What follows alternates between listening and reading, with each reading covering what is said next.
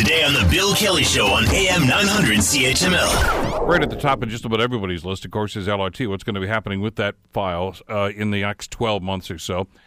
And uh, fine tuning it, uh, deciding where they're going to go with certain stops, etc. I mean, and, and some other elements that were discussed at some of the public open houses. And it looks as if council is going to start wrestling with some of those things, including uh, the possibility of actually making some accommodation for people that may want to drive to the LRT site and, and leave their car someplace.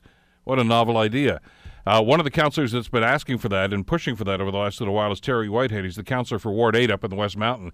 He joins us here on the Bill Kelly Show to bring us up to speed on that. Terry, thanks for the time. Happy New Year. Good to have you with us today. Happy New Year to you and all your listeners, Bill. Terry, let's let's let's talk a little bit about uh, gathering of information, which is what the open houses uh, that were held over the last number of months were supposed to do, and now what you as councillors are going to do with that. And and and let's we'll start with this idea of parking, um, be, because this is something that I've heard from an awful lot of people. Is that listen? If you want us to use the LRT, I'm still going to have to drive to get there. Where am I going to leave my car? Um, I, I, we haven't seen any clear answers on that yet, have we? No, and I can tell you that the research that I had done, um, it, pr- it, was pretty clear that the successful LRTs, the ones that have uh, sustainable ridership and ridership growth, are the ones that have park and ride.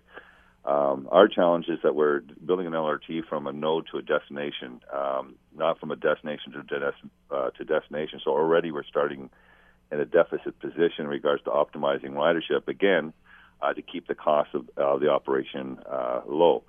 Um, so clearly, uh, one of the, if you're doing check uh, check boxes in regards to success, successful LRTs, park and ride was a big component, and and yet in this plan, uh, as it was originally uh, conceived, uh, there was no um, park and ride uh, that was even looked at. We haven't done a very good job of that in the past.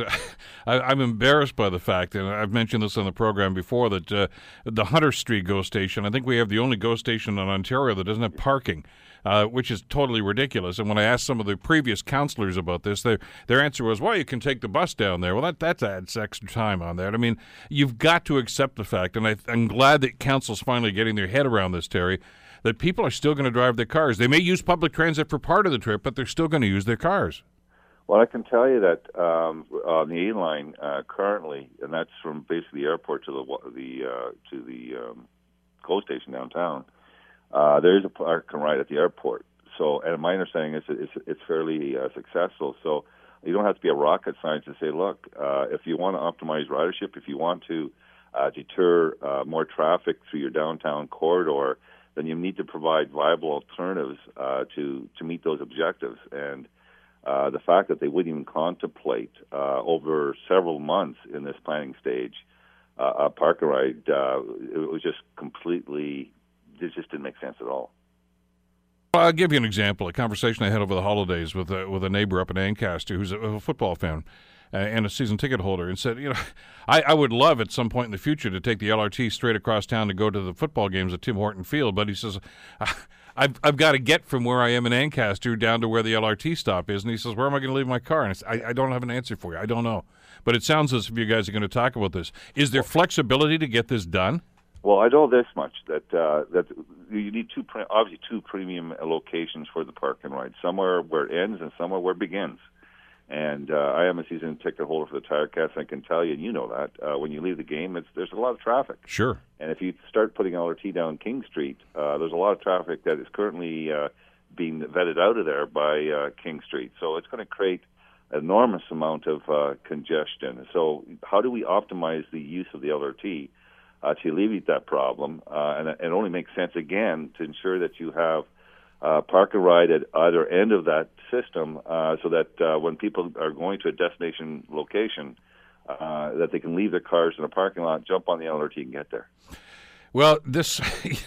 this inevitably is going to lead us to the discussion of, oh boy, that uh, original plan of having it go all the way to Eastgate Square, where there's uh, all kinds of parking, uh, is is is still in somebody's heads right now. Is is is that an option? I mean, are we is this carved in stone now that it's going to be the Queenston traffic circle, or do we start looking at other options?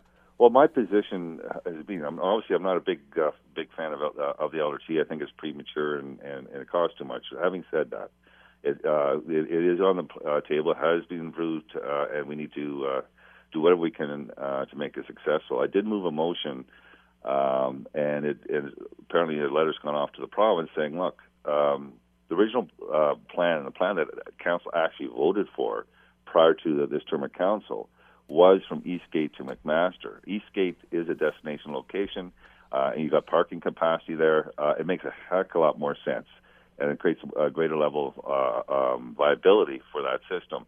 So, you know, I'm still waiting for the response back. I think this little uh, uh, the little piece on uh, the A line is uh, going to be nothing more than a glorified streetcar, and really isn't going to achieve the objectives uh, to the extent that having uh, the LRT go from Eastgate to Mac would. Want to hear more? Download the podcast on iTunes or Google Play and listen to the Bill Kelly Show weekdays from 9 to noon on AM 900 CHML.